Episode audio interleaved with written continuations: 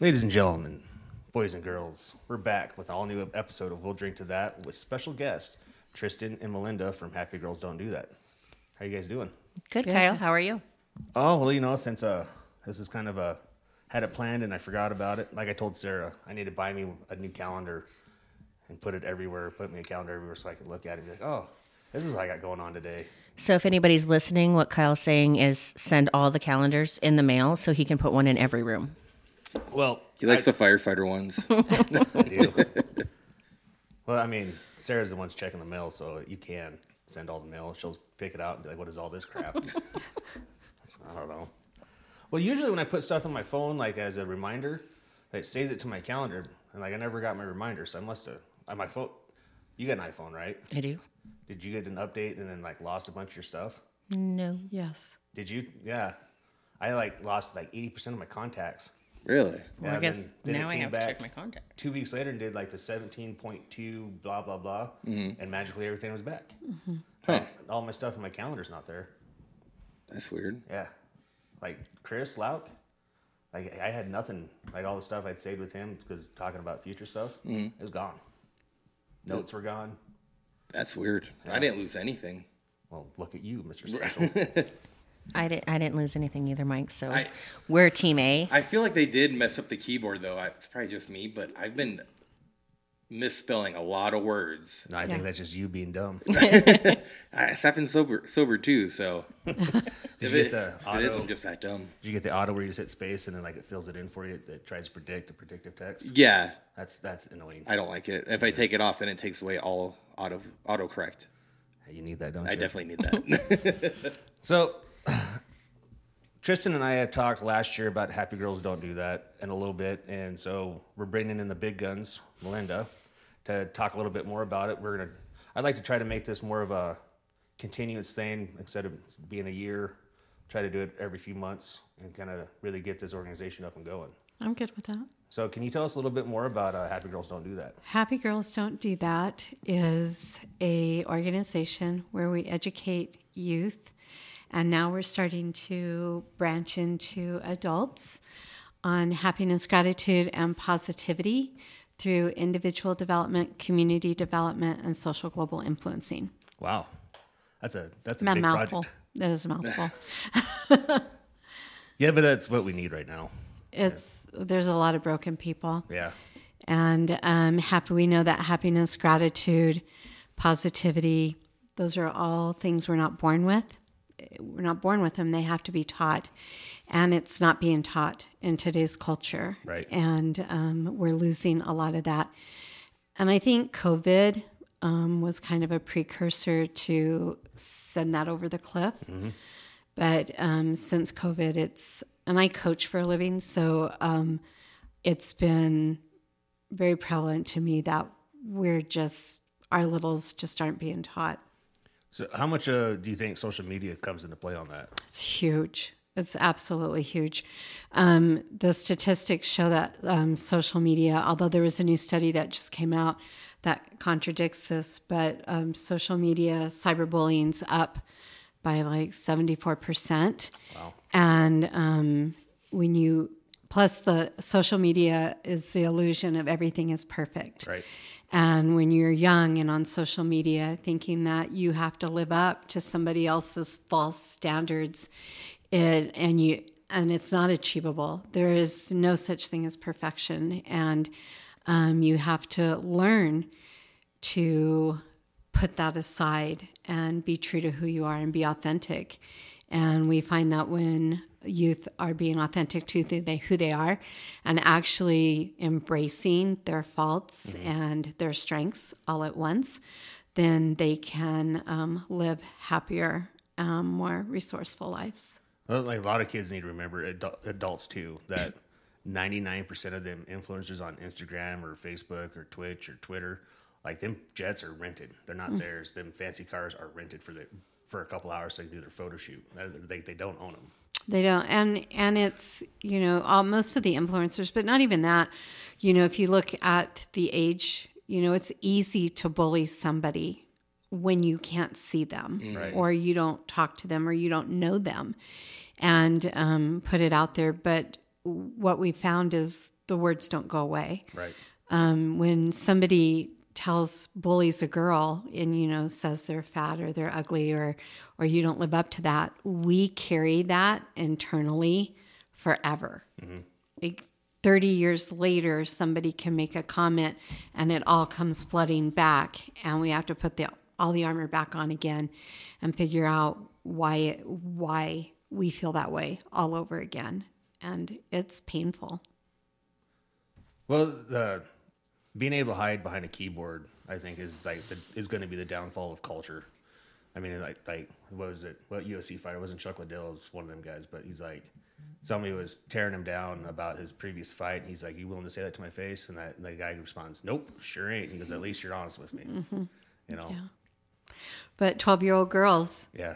you know, and, and even boys. And when you look at social media and all of that, and know that the number, the number two cause of death between 10 and 14 year olds is suicide, what does that tell you? Even at that young, huh? Yep. Yep. Wow. 10 year olds and even younger. There was just some one article I read.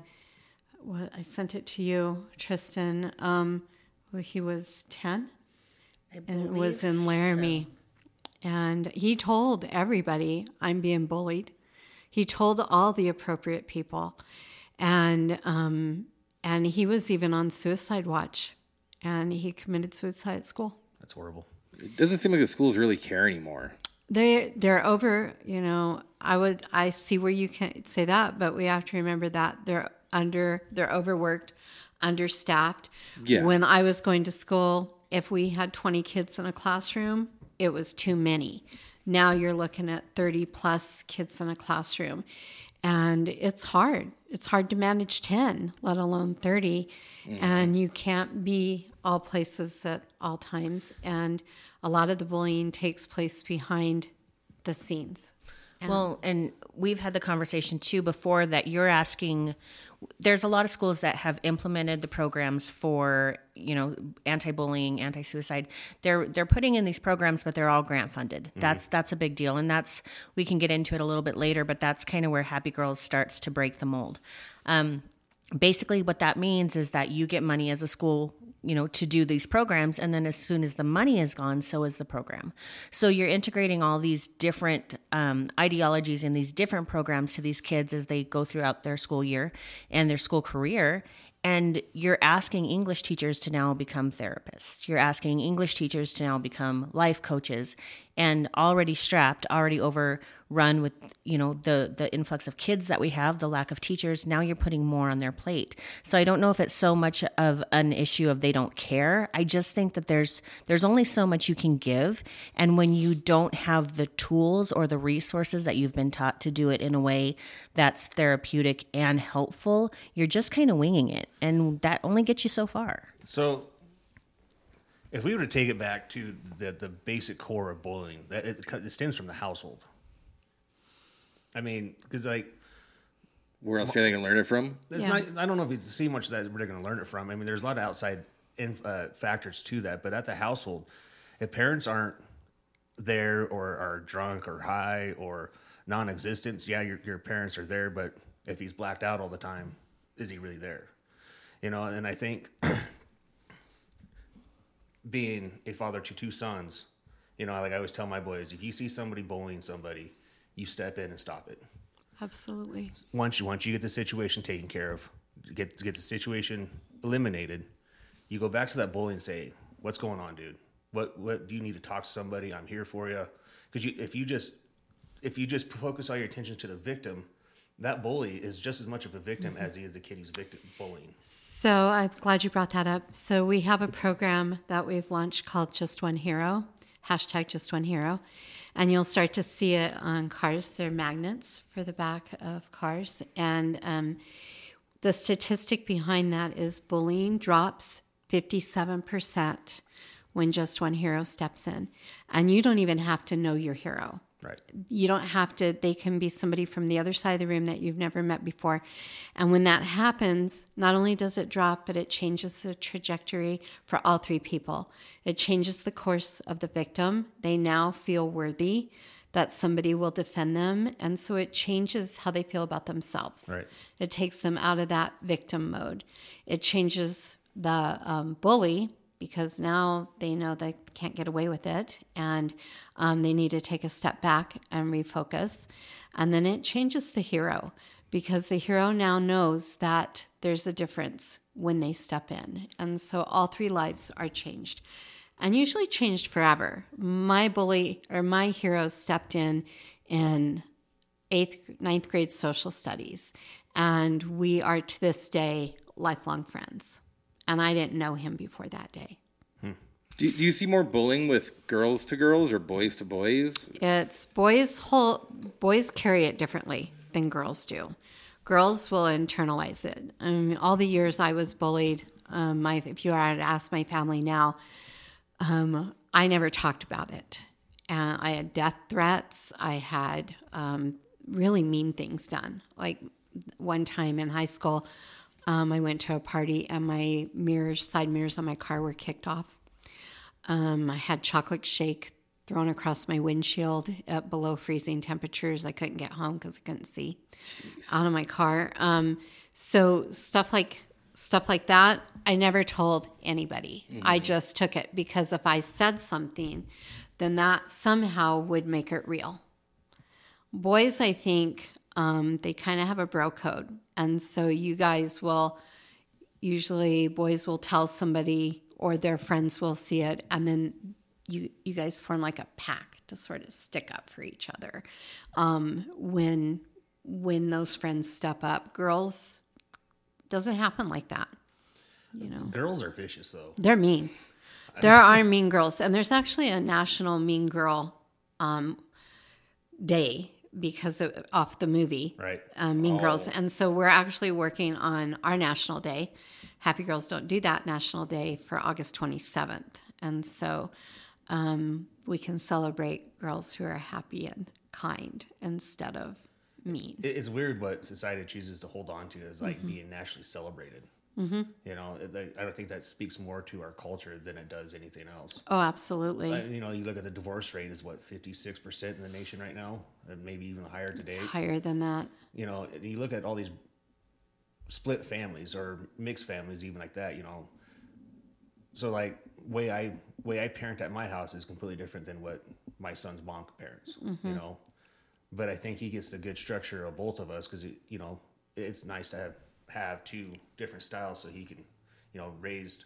There's certain I guess what I'm trying to say is there's certain things I'll never be able to teach him, but mm-hmm. there's people in her life that can teach him stuff, and there's stuff that she can't teach him that I and people that I know associated with can teach him. Absolutely. So he's, you know, go back to saying it takes a village to raise a child, but you also, you also need to prepare that child for the outside world. And like, I always tell my boys, it ain't fair. It ain't a bunch of fucking gumdrops and glitter and everything else. You know, you got to have a little bit thick skin. You got to be able to take some stuff on the chin, and you know, take the L.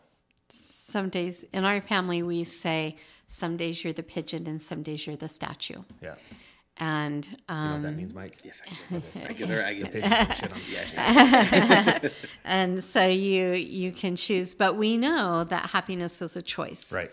and so and and you can choose and it takes when people practice happiness and gratitude after about 21 days 30 days there's a shift in the brain and how you see things and you start to see things in a more positive light and so when we teach this to our littles and even our adults you, when they start to make that shift, they become happier internally. You, the stress goes down. You live a better quality of life. Um, kids score higher on core curriculum. They um, they handle things better with um, strength and resilience. They have more grit, and they can make critical decisions. They have critical thinking skills when they're happier, and so it's so important that we teach this quality in in our kids and we know that in order one of the best ways to teach kindness and gratitude and happiness is by giving to others. And so once you get the core down in the individual development and you start to look at yourself and how you can change who you are, either through a gratitude journal or 30 days of meditation, or um, where it's an internal feeling, and you start to take that into a community development, um, it spreads. It'll start to spread like wildfire because it's third party contagious. So if I'm happy and I interact with Tristan and we're having a great conversation, she will and then go to her next meeting to you, Mike, and your her happiness, my happiness that she gets, she's going to give to you. So what she's saying is she infected me with her happiness. Did. and now, Mike, I'm going to infect you. It's a good kind of infection. Though. Yes. it's the kind of infection you want. the kind the kind you don't have to get shots for. You don't have to worry about that though, do you, Mike? I don't think so. That's good. well, I think it, like I I really do it, it en- enjoy the the principles of Happy Girls Don't Do That. I think the world needs a lot more of it. You know, just like the was it Laramie cow? The world needs more cowboys, mm-hmm. and this is kind of like along the same lines as to that. You know, we, we need need people to be held accountable Yep. you know, bowling, even though I, I don't have a whole lot to room to talk, because at work, you know, I like to joke around. I may take things too far majority of the time, but it's always at a good heart, good laugh, you know. And I, you know, when people do it to me, you know, it's a good laugh. Mm-hmm. I laugh with them. There's a difference in a good laugh and a little sarcastic humor, and then taking sarcasm and that humor and using it as a weapon. Right. And that's where you start realizing that people get broken, kids especially. And as a strengths coach, and I look at people's strengths and what makes them incredible, if you are using that kind of a weapon on your child who is high in empathy or high in harmony, you'll crush them. You'll crush them.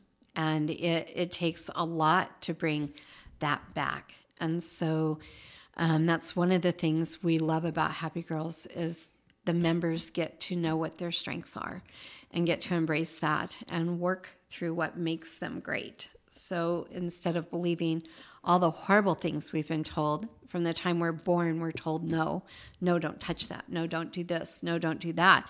We start to believe the negative bias, the caveman brain, you know, Right. flight or fight, let's run. And um, when we start teaching what you're good at and how to be authentic, then um, that kind of goes by the wayside. You know, it's it's funny because like the parenting style that I have is very iron fist, and it doesn't work with my youngest at all. He rebels against it all the time. But Kendall, my oldest, it, it tell him to do something. Yes, Dad. What else you got for me to do? My youngest, he'll drag his feet, and you know, I was, raised in a welding shop from the time I was eight until early thirties. You know, so like the way the structure of who's in charge and you know the respect levels that's how i that's how i you know that's how i, I am as a human. Hmm. So with drake you know I, i've come to find out come to learn that it's got to be more suit, more subtle you know have patience with him and it, it's just it's very it's been very learning a very le- huge learning experience with you know and drake's not my biological son but he, he's mine kind of thing That's give yourself a pat on the back because most parents would not recognize that in themselves. And I think it speaks volumes. Um, I'm a third generation blended family. And I can tell you that those gifts that were bestowed on me through all of the members of my family, um, siblings included, um, I can I will cherish forever, and they make me who I am today. If it wasn't for all of those things that I got from um, my stepmother, my stepdad, who raised me, um, grandparents, cousins, aunts, and uncles, I I wouldn't have near the stuff that I have today. My advantage is the work ethic. That's what that's, that's the one thing I just went, dude, just do as you're told. but s- sometimes that takes you know and that's it's just going not back to the that's drawing not on your parenting that's on what the what their strengths are and Yeah. you just haven't I have an assessment for you if you are brave enough to take it So since Malinda brought it up, I wasn't going to shamelessly plug, but I'm going to now. Um, Malinda does a, a an assessment. It's part of the Incredible Families um, what what Program. Would, program that she does, where you take a test. Your child takes a test, and it lays out basically who your kid is. And I was a little bit leery when we did it. I'm like, oh, okay, I'll try. And the second it hit paper, I'm like, yeah, this makes sense. So you've met my kids. My daughter is very um, backseat. She'll always take the backseat to everything. To um, people who are bullying her, to people who are trying to get her in trouble, to letting somebody else pick up the work for her. She's always just kind of take a step back. And so it's it's learning how to pull her forward and make her be accountable. And then you've met my son who is like Exact opposite. he is so different. He is energy on two tiny little feet. Um, but he's very Con- conscientious. Yeah, he is, and he he's so he's so out front. He always wants so badly to, just to be in the forefront. He wants to be responsible. He wants to take the credit. He wants to do all these things, but with that comes a little bit of arrogance. And we were struggling really hard with Cash when I met Malinda because he was so compulsive about being right. He had to be right, and it's actually one of his strengths. He is a negotiator. Um, he has to be right. And so Malinda's taught me things when I speak to my son about this is a conversation, not a competition. And it shuts it down immediately because he can he can take a look at it and go, oh yeah, that's right. We we we need to talk. And so if anybody out there is struggling with, you know, they're my kids and I should know who they are, like they're mine. It doesn't work that way. So if you are looking at your kid and saying, I should know how this kid works, but you are at a loss, get a hold of Malinda because this program is solid gold. And I say that both as somebody who serves on the board that is um, routed around these strengths.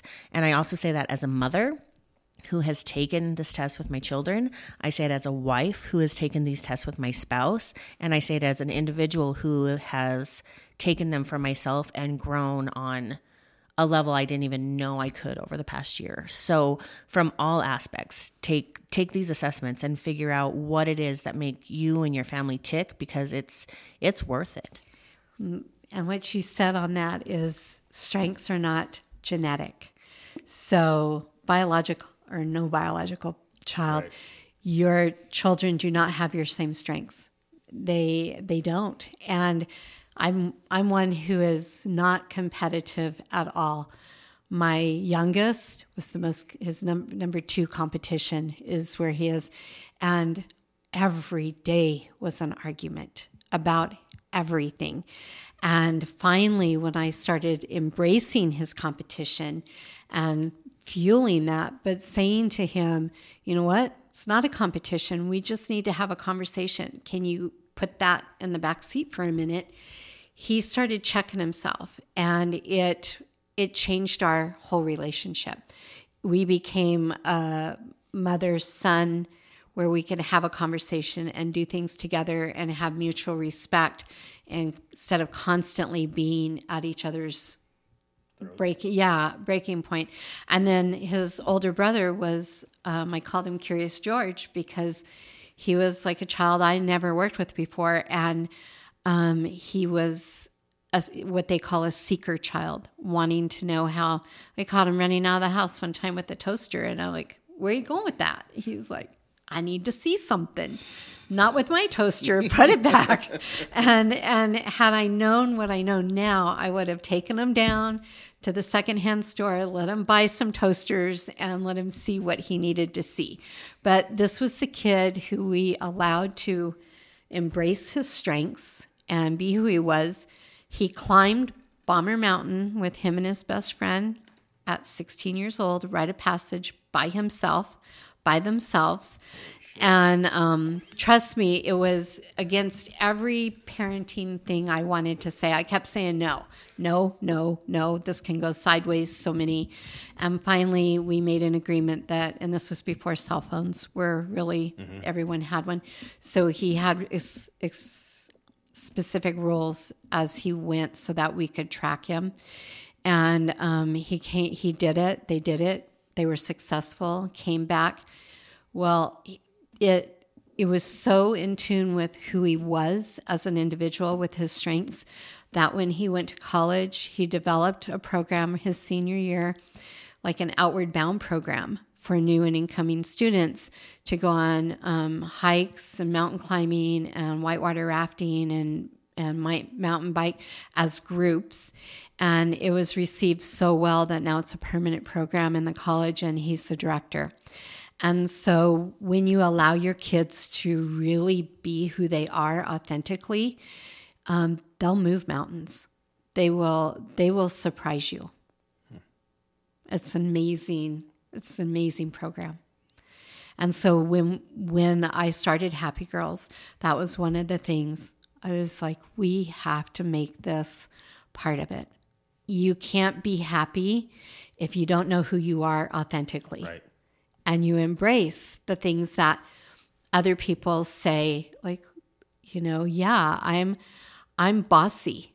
I know that. I'm a bossy little munchkin but that's part of my strengths. I have command and i can say now tristan will say you're being bossy and i go i know it's so pretty isn't it? We're going to get a lot done today. And so i'm living authentically to who i am and it just makes life easier. So, how much fight when you when you see how I should word this? Uh, how much how much of a strain did it put it on your personal relationships once you started once you finally more or less came out of your shell and became authentic you? Actually, it was just the opposite of that. Um, I started, um, when I started living authentically, great things started happening. People um, were drawn to me. I had more friends. I, I had more real relationships. Um, I started um, coming into who I really was. And, and as scary as that sounds, when you when we're hiding behind something all those years, when I came out uh, like who I was authentically, it um, it opened all kinds of doors for me, like all kinds of doors, and um, I- I can't even like I look back at those years that I wasn't living authentically, and how miserable I actually was, like how painful that was to always feel like I wasn't adequate or wasn't strong enough or you know couldn't get something done because I allowed somebody to tell me who I was.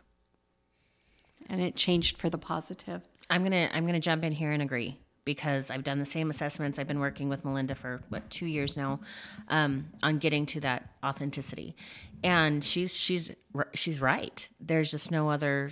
There's no way around it because what happens is you just become so confident and um, set in in your um, deliberation, which is huge because especially as adults, I think we deliberate way more than we should. Should I say that? Should I make this call? Should I do this? And it really narrows down that process to yes, I should, or no, I shouldn't.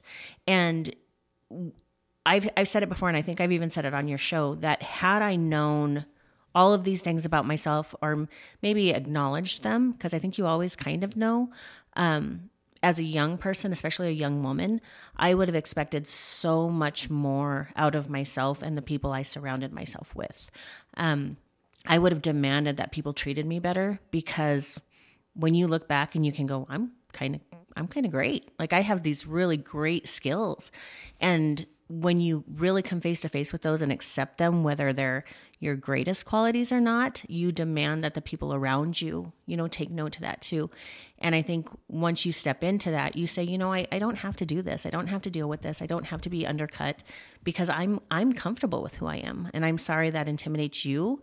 Um, for me, I, I'm very uh, what's the word I'm looking for? Very Fiery. fiery, as my mom would say. uh, I'm spicy. Spicy. but it, it's it's one of those things where you learn that I'm not intimidating, you're intimidated, and that's not on me to carry. You know, so it's little things that you learn about yourself and what to apologize for and what to embrace. And I think once you do that, there's really kind of something beautiful that happens to you. And I wish I wish young women could learn this at 14. Yeah. I really do. It's the perfect age. I start doing, um, we have a kids assessment. I start doing the adult assessment when they're 14, um, is the youngest I'll go on that because they're pretty much done baking.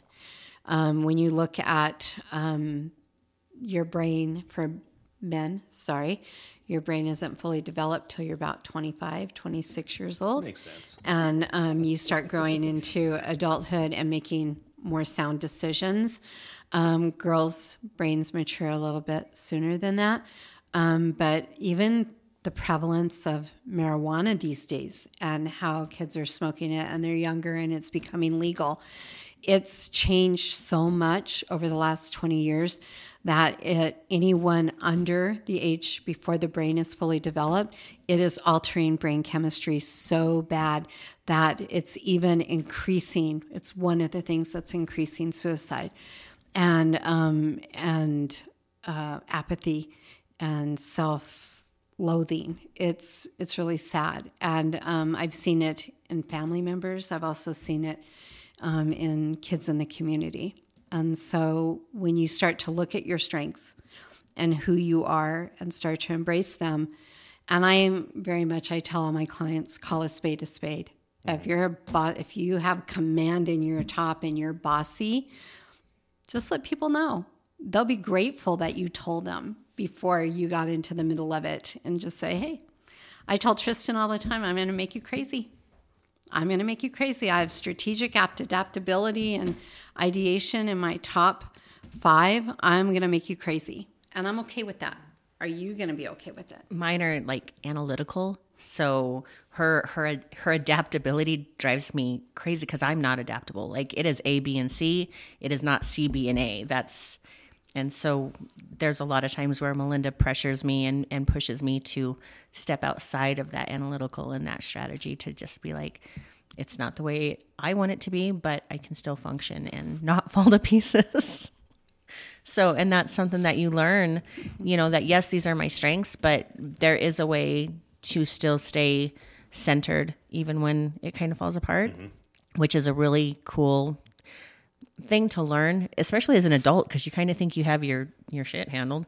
Um, and then to find out the whole time you've been doing it wrong, like you've just been winging it the whole time. So it's nice to have some structure that comes with it when everything falls apart and say, "Oh, I can pick this up and put it back together." So it's it's definitely there's something to it, and I I highly recommend anybody who's even curious to take it and you know let it even let us know.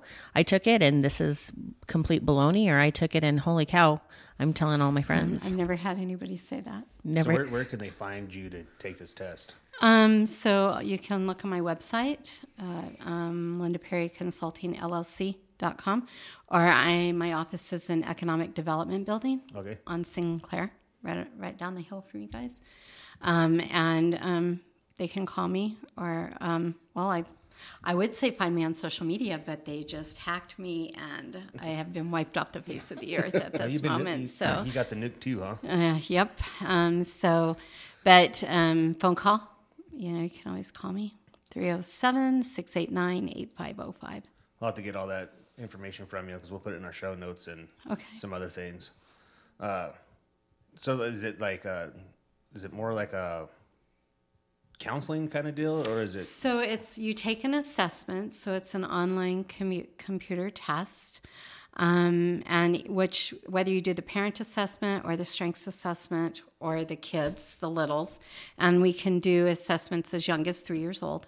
So um, the parents actually take that for the littles. So if you're wanting to know why your kid only wants to sit and play with one toy, yeah, we have the answers for that. Um, and going with their strengths. But you take a quick assessment, and then um, I get the results, and we sit down and um, go through what they look like and strategies to use them and pull them up forward instead of what's really sad sometimes is we we're because you get a job or you get is that you or me um, because you get a job or your job changes maybe you take a job that you like and you're like, I love this job, and management changes or your job changes within the job, and all of a sudden, few few years go by, and you're like, I hate this job.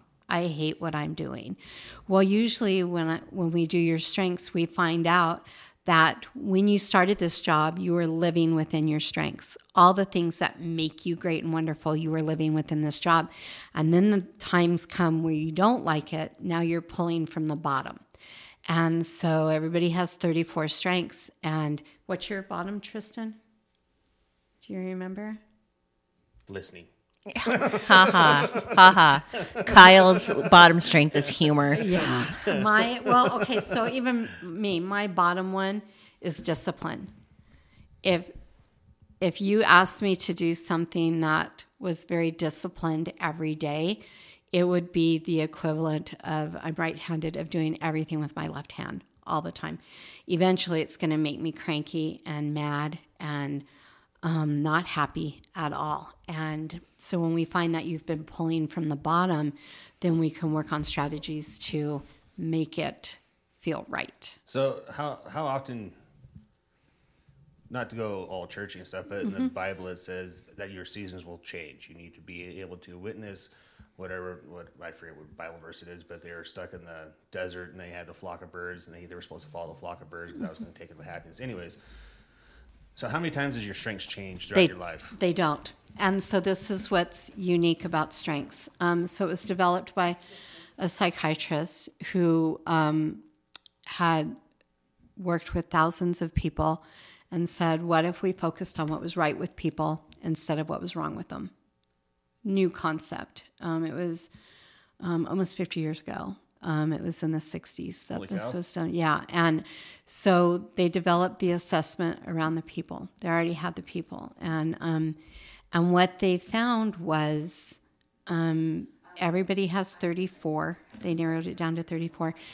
It's they're all learned behaviors except for one, which can't be taught.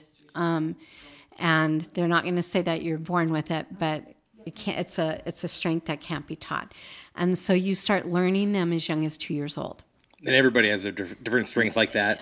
Everybody has they you all have 30 everybody has 34 we all have the same it's just dependent on our order and so um, my number one is strategic and so for years i thought i was analytical like tristan and when i found out i was strategic everybody like my coach kept saying wow you're strategic what does that look like and i kept going i have no idea I don't know what that looks like. And so, needless to say, I didn't go back to her. But um, when I received my certification and um, really got to look deep at what strategic was, it, it moves really fast. I think faster than most people think. And I can see the end result before most people can see it. So, is it intimidating? Yes. All those times I was told I was intimidating, too intimidating, too much. It's my strategic mixed with my command. And so yeah, I I'm okay with that. That's on you, not me, because I'm being authentic. But it's on me to help you understand that. Does that make sense? It does. So you don't your strengths don't change. The only time they would ever change is if you were in a horrific car accident or had um, something where you had to relearn life, and then your strengths would change. Now, can they shift? Yes. So let's say um, Tristan now took a job where she had to work with people every day, maybe as a caregiver. So her harmony might come up a little bit, or her empathy might come up a couple or two shift a position, but they don't change. So you, because these are things you've learned, what you're strongest at, your highest strengths are the ones you have learned your whole life. They have been developed, and so it's it's amazing program, and um, they'll they'll shift, but you're not going to bring your bottom ones up to the top. And if you do that, you're going to be very miserable. Well, and and there's this study, and I'll let Malinda kind of fill you in because the numbers I don't have them off the top of my head, but it basically talks about how we're kind of told practice makes perfect. Mm-hmm. You know, practice makes perfect. Practice, practice, practice. But what your strengths show is that that's not really the case at all. You know, if we're digging from the very bottom of our barrel, all we're doing is not catering to the top. And so you're you're letting your biggest strengths go by the wayside while you're focusing so hard on something that just you won't get there. And so Malinda's got a really neat study, and it blew my mind when I heard it about they took two groups of readers, one who was advanced readers, just blown away, you know, with their reading ability, and other people who are just kind of mediocre. I can read a book, but I don't really, it's not my thing. And they gave them the same coaches. They gave them the same time frame of catering to speed reading, and Malinda has the numbers on that. Oh, you're gonna. I'm putting you on the spot. You did put me on the spot, um, and I don't remember the number exactly, but I can tell you that the mediocre readers improved by like twenty percent. That's pretty good. 20, 30 percent is really good. The speed, the ones who are already proficient, who went through the speed reading, they improved by like 197 percent. So the whole premise of strengths is let's take Mike what you are already great at and make it better. Be and I like to look at it as let's look at a tree. And so if you're, you know, um, trying to make the tree grow when you're measuring it from the bottom, let's say we took a measurement at a foot and then two years later you took another measurement and it looked like six inches, right? has grown, that's mediocre. That's mediocrity. If you take a measurement from the top and then look at how it's grown, it'll go through the roof. And so that's how we train strengths. And it's such a good um, it's such a good example of what Happy Girls stands for. We've kind of went into the strengths and mm-hmm. and kind of stepped away from Happy Girls, but it's such a good it, it, it's the base of the program. It's bringing people together and saying, you're really good at this and you're really good at this. And we can all kind of just be really great together. And it's bringing that kind of influence and that kind of confidence back into communities, starting with children and hoping that it grows. It's hoping that somebody who has now learned their strengths can look at you, Mike, and say, have it, has anybody ever told you you're really good at this? No. and you know and here's what we can do. You know i see this value in you. I see this strength in you and i want to help you feel the way that i feel. I want to help you grow. And hopefully what happens is as a community in the happy girls program worldwide by the way we can kind of start focusing on what that looks like. Instead of seeing you, Kyle, for what you're not, I want to teach my kids to see you for what you are. And hopefully that somewhere that makes a difference in your life. Just and fucking joy. Uh, just, you are just joy in a barrel of beard. That's, that's, I did get my beard trimmed yesterday, so it's a little, a little but I mean, that's, that's the whole point of this program is teaching myself my daughter, your son, all of us to say, I see you, and I see you for so much more than you've been told you're seen for. So often, especially with kids, they're seen for what they're not or what they lack. How many times do you get a call from school and say, My gosh, your kid is brilliant? They're funny, they're energetic, they're kind, they're caring. You will get this call from school that says, Well, they're kind of disruptive or they're, you know, failing this or they're falling behind on that. But what would it do to your kid if they came home and came through the door and you said, I got a call from your teacher today? And she said, You were so kind and compassionate today. I'm so proud of you. Instead of, Hey, we have to have a talk. You know, and that's that's what this is, is seeing people immediately for what they are. And what they bring to the table. Right. Yep. So how I know we talked about it in the past, but how how exactly are you going through implementing this into the, the schools? So um, we're not a school program. Yeah, uh, yeah it, and but. so we um, we have recently um, started partnering with some schools. We did our first inter school activity where um, we did a new kids on the block party at the library and invited all the new kids in the district to um, to a party, and we had six elementary schools represented um, from that, and um, it was amazing. And when you look at the influx of people that have moved into Gillette, because we're always have people moving in, it takes on average three years before a child feels like they found their tribe. Three years moving into a community. And so you think about that elementary school, you might not get invited to a party for three years. That hurts. That stings when you're in elementary school. So this was just a party for them, and it was fun and amazing and exciting.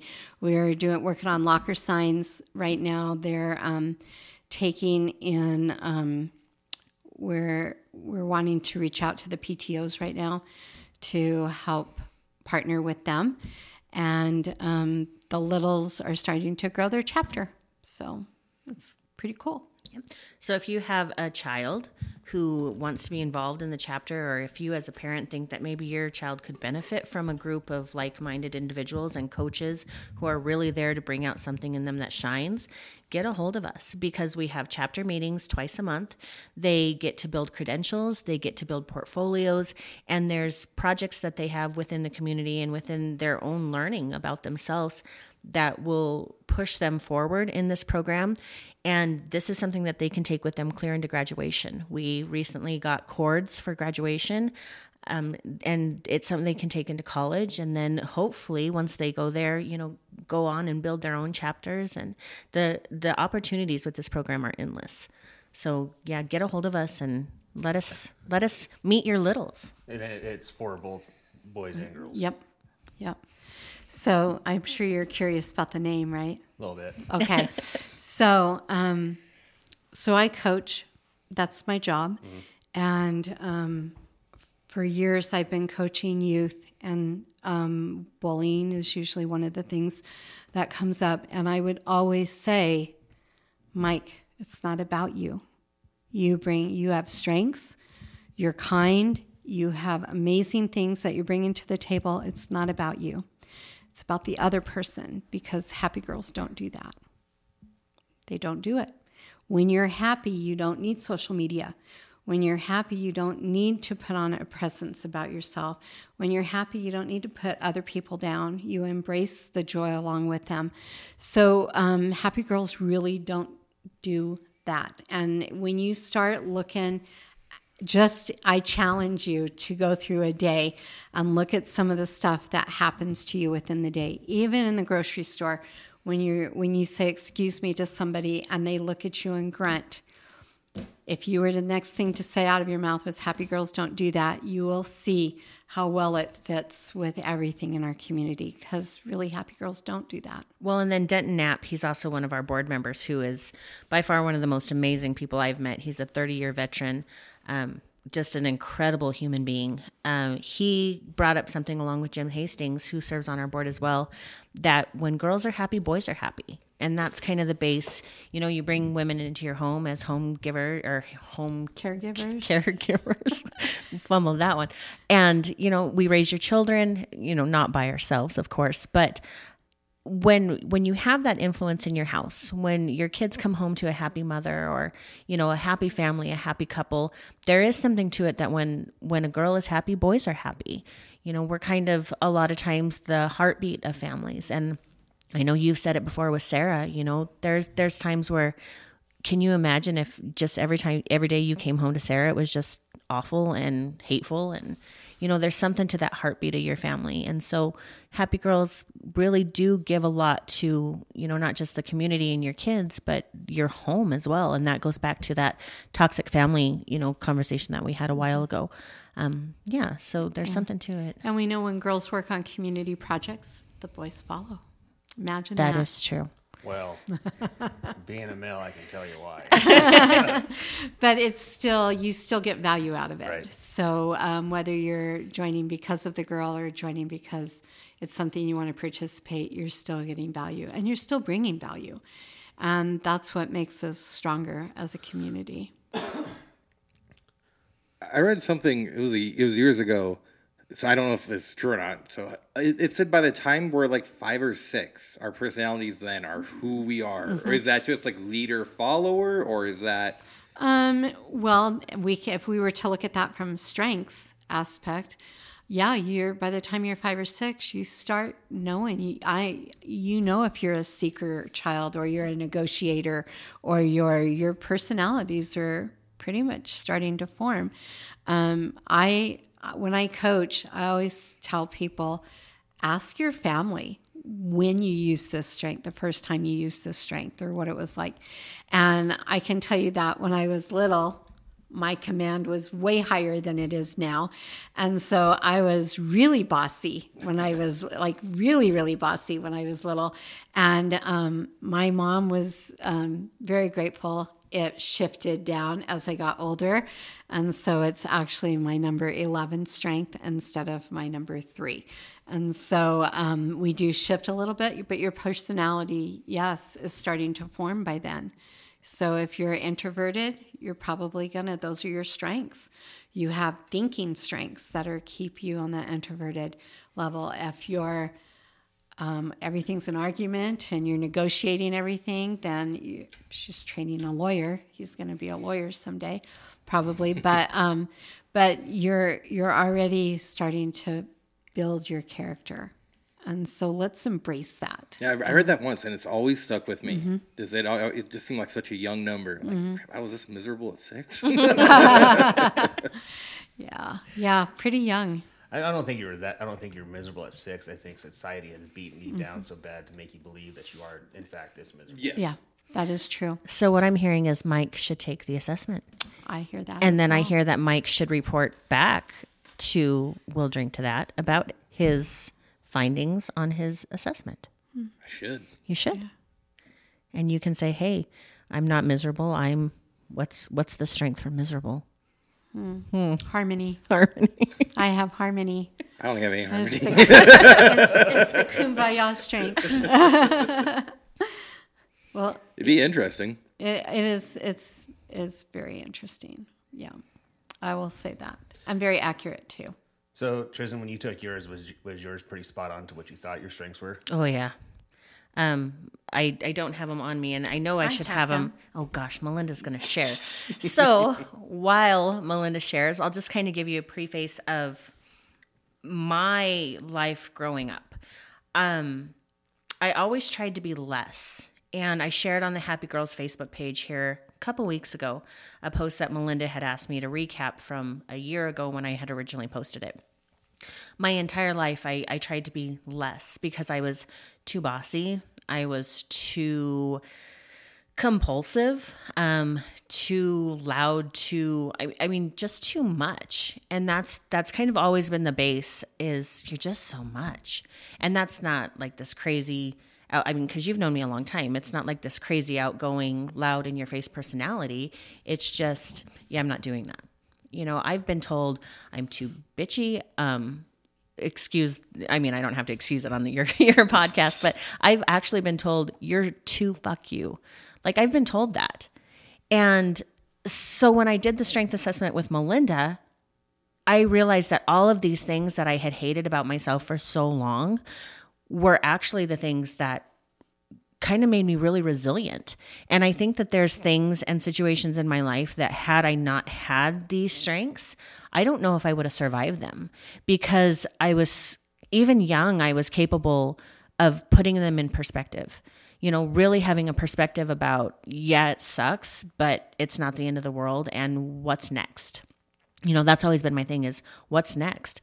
I can sit here and I can cry about it, but it's not going to fix anything. And being aggressive and being assertive and being all these too much things, there's there's so many points in my life where they really were my backbone. And instead of, and like I said, I wish girls would have learned this at like 14 because had I have learned it, I wouldn't have hated myself so much for being so overbearing. You know, it's, and so mine, Well, you would have handled yourself. I would have handled myself You would have handled yourself differently. Right. You would have carried yourself um, differently. Well, and I think you know because mine are so such in your face strengths. Um, a lot of times, I know at certain points in my life, I turned them into aggression, um, just because that's what they feel like. You know, there's so much going on. There's so many emotions that are just in your face. It must be aggression. I must be confrontational. I must be all these things because I didn't know what else to label them. You want to hear him? I do. Okay, here's Tristan. Deliberative, command. Oh, look, you've got the bossy command string. Analytical, harmony, significance, restorative, individualization, intellection, responsibility, and focus are your top 10. If we were to go a little further, you have consistency, adaptability, and relator. So I'm just a barrel of organized fun. And you Uh, want no, I, I know that you're not because I've helped you move. I blame my husband who has none of these strengths. so, so do you want to know what your bottom one is? um, empathy. No. No, Positivity. that makes sense too. So I have a feeling my bottom would be empathy. Yeah. That's just one thing that was not prevalent in my growing up. Mine's in the middle, and so it's um, which is kind of funny because I coach for a living, and so I'm like, rub some dirt on, it, put it in the wash, it'll be grand. Rub some dirt on it, you'll be fine. And maybe that was good that I raised hockey players, you know, because um, you know, my son will tell you I made him skate with a broken foot and a broken finger and all kinds of other fun Hockey's stuff. It is very expensive. We're not missing this weekend. Don't don't even talk to me about how much we paid. My dad asked me one time how much I had paid from the time he started. He was three um, when we got him on the ice till college, because my dad would always buy us skates, and um, we kept track of everything because of the volunteer time. It was well over six hundred thousand. Yeah. I believe it. I started playing at ten, and I grew up in Douglas. So we didn't have an outdoor rink, so we we'd come up here to practice. Middle, Mm-hmm. like we'd get home at midnight, or and then since there's no indoor rink, we'd be traveling all over the state, To playing play. wherever we could. Yeah, or Montana. We went to North Dakota, Canada once. Yeah, Canadians are really good. yeah. I've heard that They're- somewhere. it's, it's, it's in their blood. Yeah, my oldest sees in kickboxing right now, and it's starting to rack up. Mm-hmm. But I, I like the structure that he has with kickboxing. I like the guy that's teaching it, the the support he gets there. You know, a lot of the things that probably lacks in this household that he doesn't receive, he gets it there. That's what I liked about hockey is because they were too tired to um, they were focused but still too tired to get into trouble and um, and they were just it was like they became different children and now as adults they're addicted to the ice and so there's those three months of summer that i'm like i don't even want to know you right now so see, like Kendall, my oldest, he does kickboxing four nights a week. Then Monday, Wednesday, Fridays, he wakes up at four thirty in the morning to go to work open gym, and he is religious about it. Yeah. never misses a day. He's sick. He still wants to go. He had uh, pulled a, uh, a ligament in his hand, and the doctor, the orthopedist, said, you know, you need to take a break. And I told him, I was like, you're 13. Let's not go down this journey. Don't be like me, where you're 16 having ungodly amount of surgeries on your shoulders because you tore them up and didn't listen. You know, you got a future here, and it it it, it really drove him nuts. And then finally, we took him back to the doctor, and the doctor's like, "Yeah, you can go, just go light." I'm like, and I told him, I was like, "You really need to listen to this guy." And I think now that a lot like me, I know he hurts, but he's not going to say anything because he doesn't want to miss out on the opportunity to continue on doing what he loves. yeah there's some resilience in there Yeah. yeah Yeah, it's it's pretty fun to watch. I, I'd like to have another child, but I'm too old. I've already got it in my head that retirement is only eight years away. That's when Drake walks across the stage, and I'm done. Then me and Mama can go off into the wind. Nice. I know you got what, 15, 13 more years? Don't like- don't put that plan too far out there because you know every time you make a plan, it gets changed. So you hold on to that Oh. very quietly.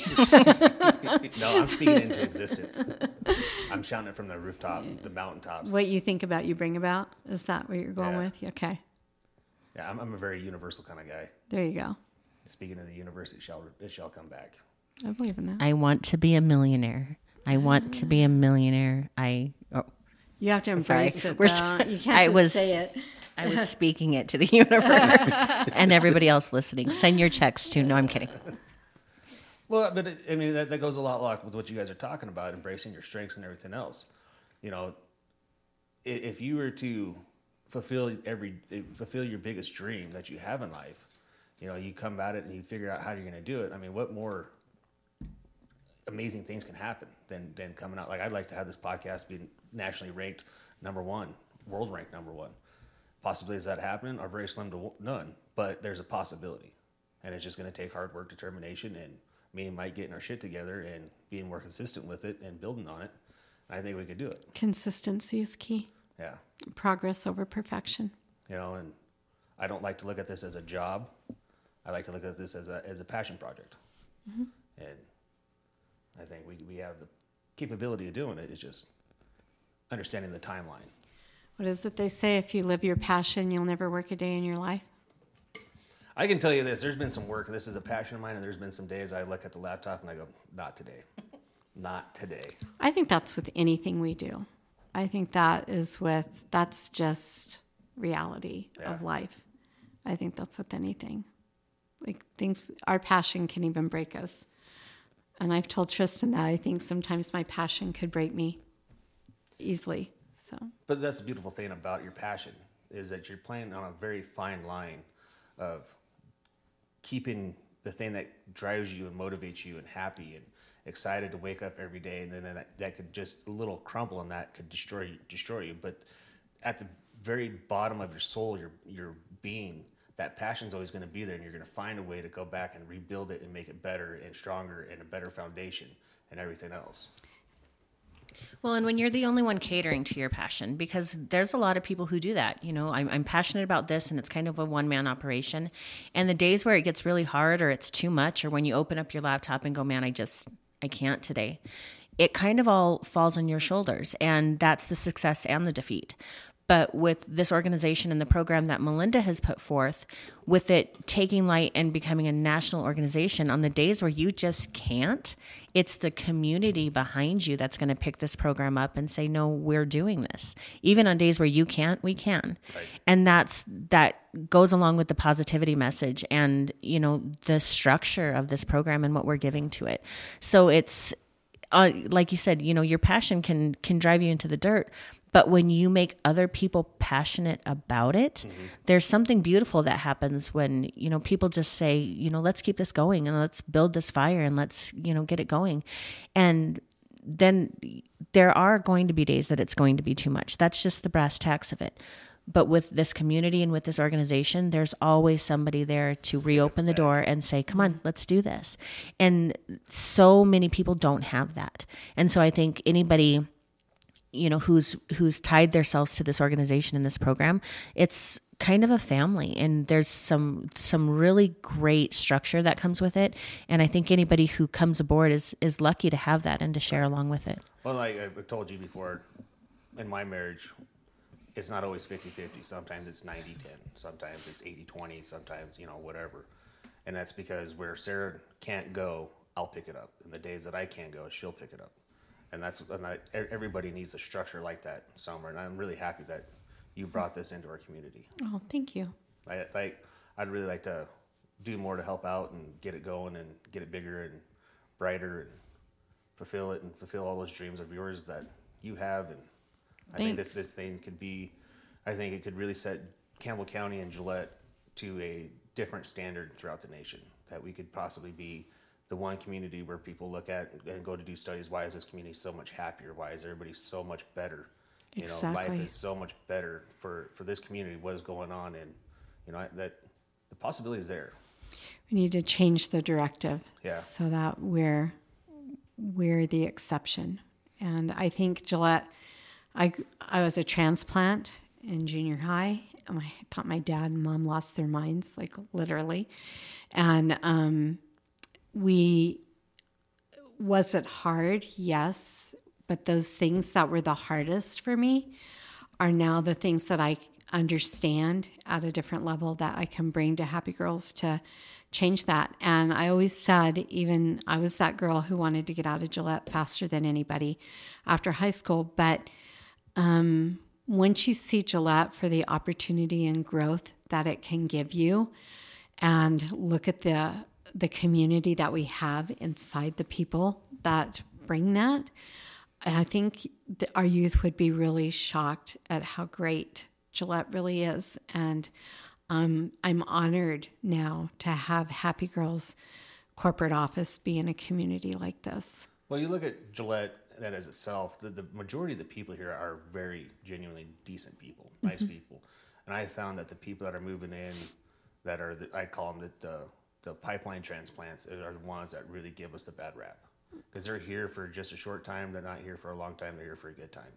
And that's where Gillette I think people get well it's a shithole it's a it's a this it's that it's the the people that are here that have established roots and and building a family here are the people that people need to recognize and bring up and say mm-hmm. no we're not we're not just a bunch of bar rats. You know we don't that's not us I think um, the people who move in, I I would challenge them to actually um, take a step back and um, get involved. You can't sit on the outside or the sidelines of life and criticize people when you're not actually, you know, anything. participating. And so um, we have great culture in Gillette. We have great um, ethics, and and there's great opportunity if you were to move. I have cohorts on the western coast, on the west coast, and they don't have near the opportunity that we have here in Gillette. They can't. They don't have an economic development to help them with anything. They don't have a local SBA to help them get a business started. They don't have the opportunity that we have. And so, if you're moving in and you're new to Gillette, uh, take jump in, be a part of the community, um, get to know the people who are, who have built this community and made it strong. Because um, we do have great morals and we do have uh, great values, and it is an opportunity to grow. Well, and I, I'm starting to see the people that represent Gillette the best that are that are moving in. People like Cheryl and James, they own the cigar box. When they first came here, the first thing they did, they got involved with in the community. You know, they didn't, they weren't quiet. They haven't been quiet. You know, they, if there's something to donate to, like we went to the Festival of Trees, they were a donator. They donated to that. They, you know, they they do a lot for the community, but they do it behind the scenes. They they're not looking for the publicity. They're not looking for, but they're they have accepted that Gillette is home. This is my home, and I'm going to fight for it. And that, that's That's amazing, and I wish more people would embrace life like that. Well, you I, know? you know, I kind of been thinking about that a little bit because I just sitting there talking with James a little bit. I kind of look at James as my mentor. You know, I every guy, every man needs somebody that has more experience, more knowledge to mentor them to make them a better human. You know, and so James has been my mentor, and you know, just talking with him, you know, it's sad as it, as it is to say, but I think people are scared. They're they're afraid to make a splash or be known because they're afraid of the criticism that comes along with it. You know, and it, it's once you get over the fear of being public enemy number one, that's when you that's when you're going to make the biggest positive waves. And then I would counter that with once you start living authentically who you are, that fear goes away. Yeah, I mean, When you're when you're true to who you are, um, and you start to see your gifts as great things to bring to the table, and you can share those with people. And Tristan can say, "Hey, I'm analytical. I need more data than what you're giving me right now to make a decision." Or I'm high. I'm deliberative. I need a few days to you know, come to a conclusion. But I promise you, when I get there, it's going to be the best for everyone involved. Um, you know, I like to joke about mine, but really, um, if I were to tell you why you want me on this team, you would probably be shocked at what I tell you um, that I bring to the table. And so when you can start to say that and own it and be proud of it, people are going to let you own that. People Right. are going to see you differently. They're going to act differently around you. You're going to be that person that you've wanted to be for a long time. And that's what we want to instill in our youth and give them that power, give them their superpowers. give them the give them the, the one ep Right. that we didn't have. And it's such a hard thing, and you can say it's something you have to practice. It's not just oh, I got it. I it you genuinely have to practice over and over. So, like I've mentioned, I've known Malinda now what three years, Four. four years. Yeah. I would say, and we're very close. I mean, I come to her, you know, like you said, on a mentor level, on a friend level. Um, I, I really look up to and respect our friendship, partnership, whatever you want to call it. And it's very open and very transparent. And here a couple weeks ago, I had to come to Malinda and really put my strengths out there and say, listen, I will do anything that you want me to do, but please don't put me in a group of people and make me ask questions or small talk or mixer vibe. And it was so hard, even as somebody who knows me and who's somebody I trust very much, to come to the forefront and say, I have a weakness. Please don't put me in that situation. Um, we had a, a little bit of a mixer here in town, a ribbon cutting for Happy Girls. And there was some icebreakers, and I was so uncomfortable and so out of my element. And s- taking that step forward to somebody I know and saying, Hey, we have to reevaluate what I do here. On my defense, you were broken at the time, so I got you out of your broken That's zone. that's very true. So, but I mean, it takes practice, and if it's that uncomfortable coming out to the forefront and saying that to somebody I know, it's even more so to come to strangers and say, "This really isn't for me, but I can help you here," or "But I am an asset here," and so that that kind of hiding behind the scenes is such a toxic behavior because people will acknowledge you and will respect you for who you are. But you can't expect them to just know. You have to find your voice and say, "Hey, I'm really good at this and I would love to help you here, but I'm not your raffle ticket gal." Well, and when you're looking at littles, Yeah. especially elementary, um, higher elementary, and junior high, if Tristan had that power when she was little, she could have easily gone to her teachers and said, I don't learn this way. I learn better. I need more information. I need more data. I need more time to process what you're telling me. I need to be able to take notes differently. That, would, um, that would change the whole outline Right. of, of a child's life. Being able Right. to go to a teacher and say, "Hey, this Right. the way you teach, I can't do And it." And so I am a firm believer, you know, I coach youth and I'm a firm believer and we have to teach our youth to be their own advocates because we can't always advocate for them and they have to be able to have a voice. And my dad, Army Captain, Vietnam badass, can I say that? Oh, you can say whatever Yeah, you want. he's he's still, I believe, he's still the most highly decorated war hero in Wyoming. Told me one time I was I was suspended from a sport because my grade was a D, and um, I was like, I don't know how to deal with this teacher or whatever. And he said, This is not my responsibility. This is your responsibility, and you have a voice. And if you want back on the sport, you'll go take care of this. And um, taught me at a very young level that I had, I needed to advocate for me. If it wasn't right or I wasn't being taught right, I need to be able to say that for myself. And it's better to be able to say that at the time it's happening than to go two weeks or three weeks or have your parents come in and wait for a parent teacher give your kids the power of a voice and let them say, you know what, I don't learn this way. My son has CAPD, and for years, you know, we had to teach him to advocate for himself and to say, no, I need to sit here in the classroom so that I can process what you're saying better. Or no, I can't can't do this visually this way. I have to do it this way. To, I think it's it's empowering to be able to say what your strengths are and be able to tell somebody that, especially when you're little. So, being like, we'll take uh, a 14 year old and they, they go through this course and they go to their teacher and they say, Hey, this isn't working for me. My thought process, the teacher's going to go, I don't want to tell you, I got 200 of you guys to teach.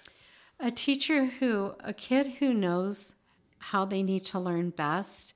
I have not ever met one teacher who wasn't willing to listen or help find a strategy that would work for them in order to see that they're successful. See, a lot has changed since we were in school. Because I, if I, I know for a fact, if I would have came to one of my teachers and said that, get the hell out of here.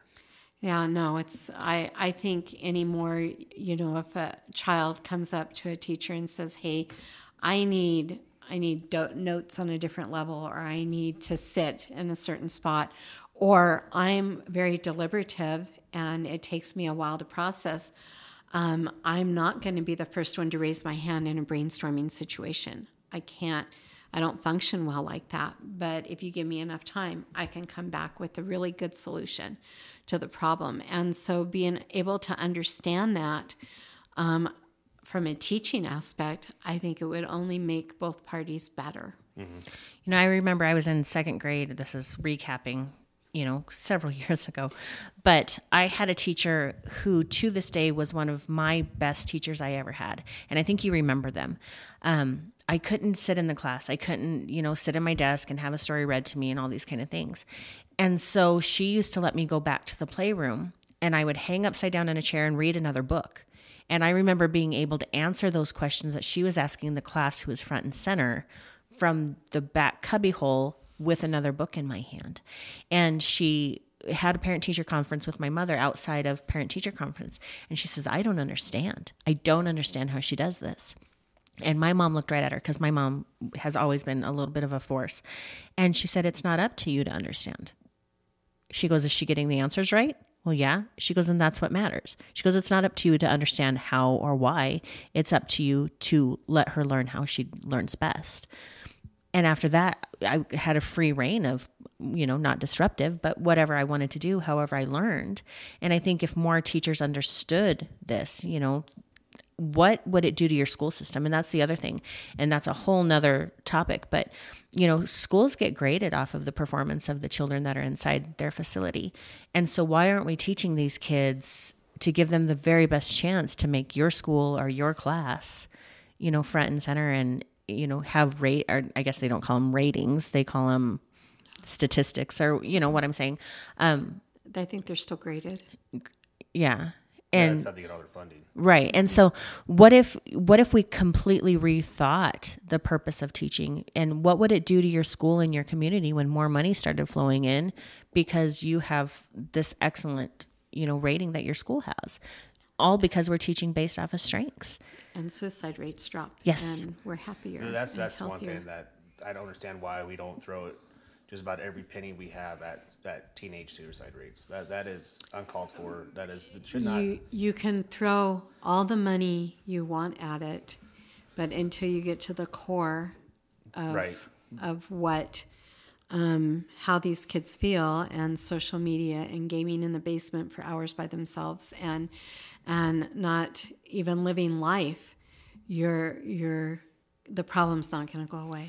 Well, and something really odd that we found when Happy Girls started, when it kind of hit the ground running, is that there are no statistics that you can get your hands on. And I don't know why that is. If you start looking at suicide rates, we know that suicide is the second leading cause in death in girls from 10 to 14. We know that. But what we don't know is what's leading to that. We don't know why. We don't know if it's bullying. We don't know if it's bad home environments. We don't know if it's you know failure and once you start digging from what is it 15 to 17 mm-hmm. the statistics fall off the map there are none and so anybody that you call we've called the national suicide hotline. Um, we've called the national suicide uh, prevention agency. All of these people and they say i'm sorry i can't help you. So as organizations who raise billions of dollars to figure these things out and put out campaigns why are there no answers? And so that's something that happy girls has worked on for years now is trying to find these numbers. We know that young people are committing suicide. We know that campbell county is the number one place in wyoming the number one community in wyoming. But what we don't know is why. The highest level. nobody wants to talk We're about number one in the country for suicides. Um, Campbell County is, and um, it's up 34% in women. Second leading cause of death um, in 10 to 14 year olds. That's second to cancer. like, how sad is that? And what's even more scary is we're when you look at the numbers that we can't even attain, like we know that suicide's a problem, we have those statistics. You can't even find numbers like that in another country. There's no statistics in other countries. There's no statistics on bullying in in Europe. There there isn't. So you look at even though the cultures are different, you know that it's happening, but there are no numbers. And so it, it leaves this big gaping hole of how can you throw money at something if you don't know what to throw money at and Well, it, it's not even. I just the saying just throw every penny that you have is just a generic saying for me. right but But it, it, it's the fact that it seems like the people trying to come up with a solution to the problem. It seems like it, it- they have to fight tooth and nail to get any, I mean, like any funding. You know, it, it seems that we're willing to go fund a new complex. You know, the two hundred thirty-seven million dollars we're going to put up for a new complex, but yet our suicide rate is what it is. Why isn't the county commissioners and the, the our city elected officials saying, "Hey, here's an organization that's trying to come up with a solution to a very big problem," and nah, let's go ahead. in, in our defense we were granted money so Um, we we did get um, one on the county. We did get a one percent grant for five thousand dollars for marketing.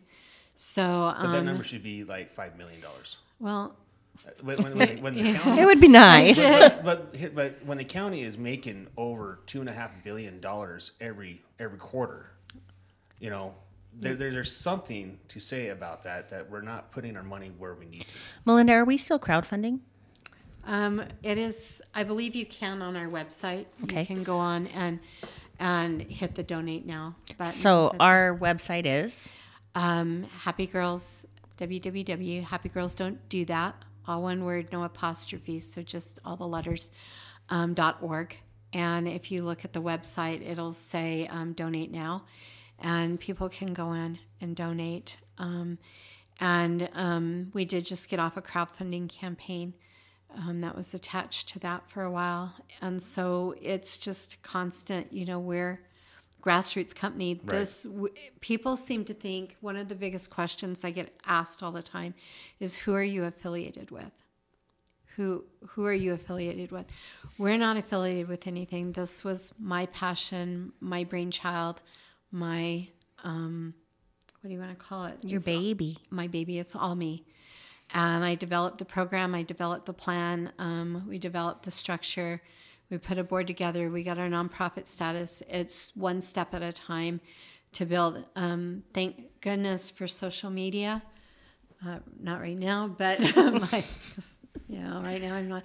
But um, we did build a group on social media that's at um, uh, over a thousand members worldwide in 10 different countries as well.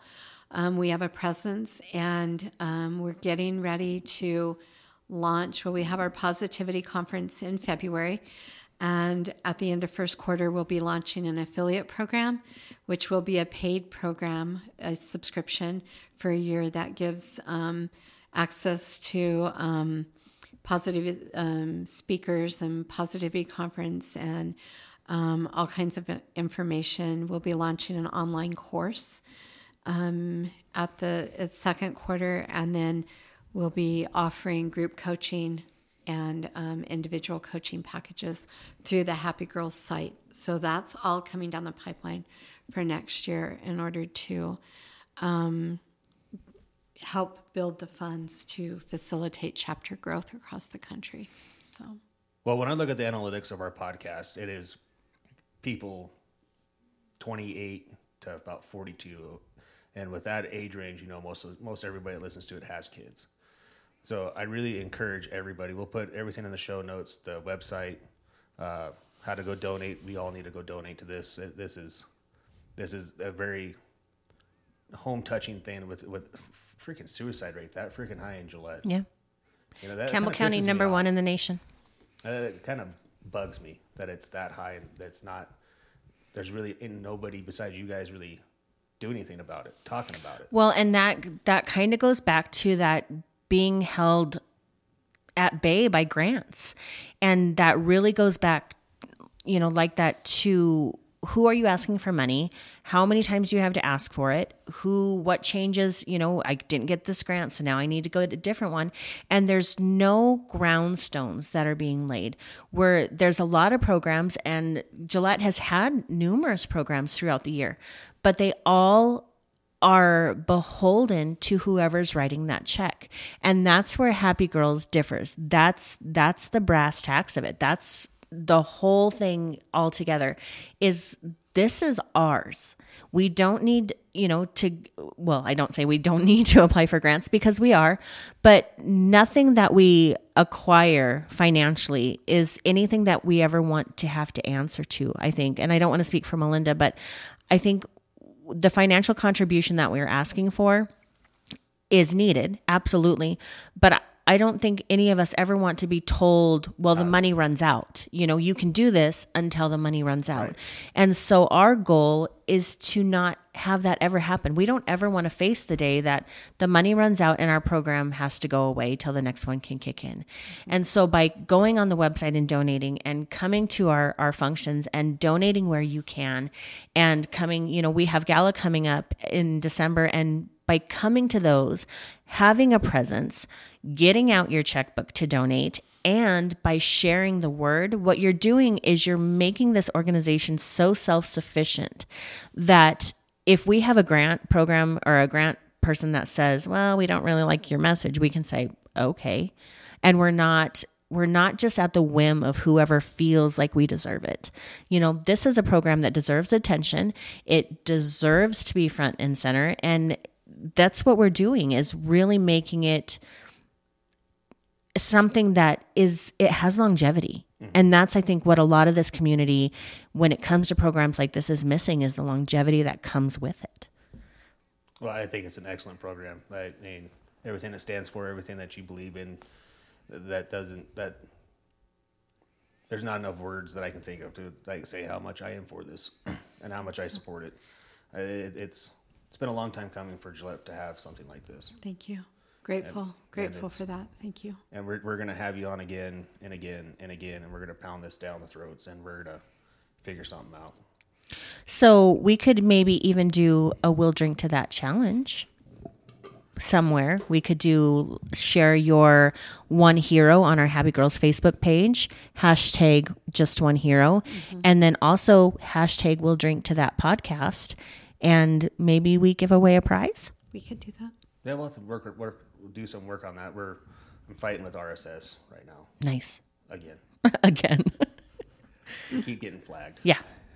But I think after the end of this year, we're gonna switch over to a different streaming service. So it'll have to be after their first year. Things that I don't have any knowledge on, but I'm sorry you're going through that. See my empathy shine? Did you see that? I did see that. My Empathy empathy shined really bright when I got on the phone with them. Want to know why the hell my podcast keeps getting deleted? They don't call that empathy, Kyle. No, I don't. Like I said, I don't have a whole lot of empathy. So on we'll drink to that. We're starting something new. Uh, what's the reason you'll drink to that? You know, it could be what's the somebody that's uh, influenced your life, a situation that brings happiness and joy to you, a reason to go cheers. Start with you, Tristan. I will drink to optimism. I'll drink to that because there's a lot of things that are coming down the pipeline and there's a lot of growth that's potential. And I'm going to drink to optimism. Perfect. Malinda? I'm going to drink to kindness because it costs absolutely nothing and we can literally change somebody's world by being kind. And I think I'll speak for Mike and I. We'll drink to that to you guys, to this organization, Thanks. And to I was gonna say what Tristan said, but she took the words right out of my mouth. That that's a lot. word for word. co-host of a podcast, and he's a man of very few words. And there you go. We're going to hire the guy that doesn't talk. That's not nice. but again, I, I, you guys are. We'll drink to that of the week, and like we, we are gonna. Me and Michael start brainstorming some ideas and start pitching them down to you and see what we can do to help grow the thing into what it needs to be and what it deserves. Definitely. Thank you. I appreciate that. Yeah, thank you. On behalf of We'll Drink to That, that's it, folks.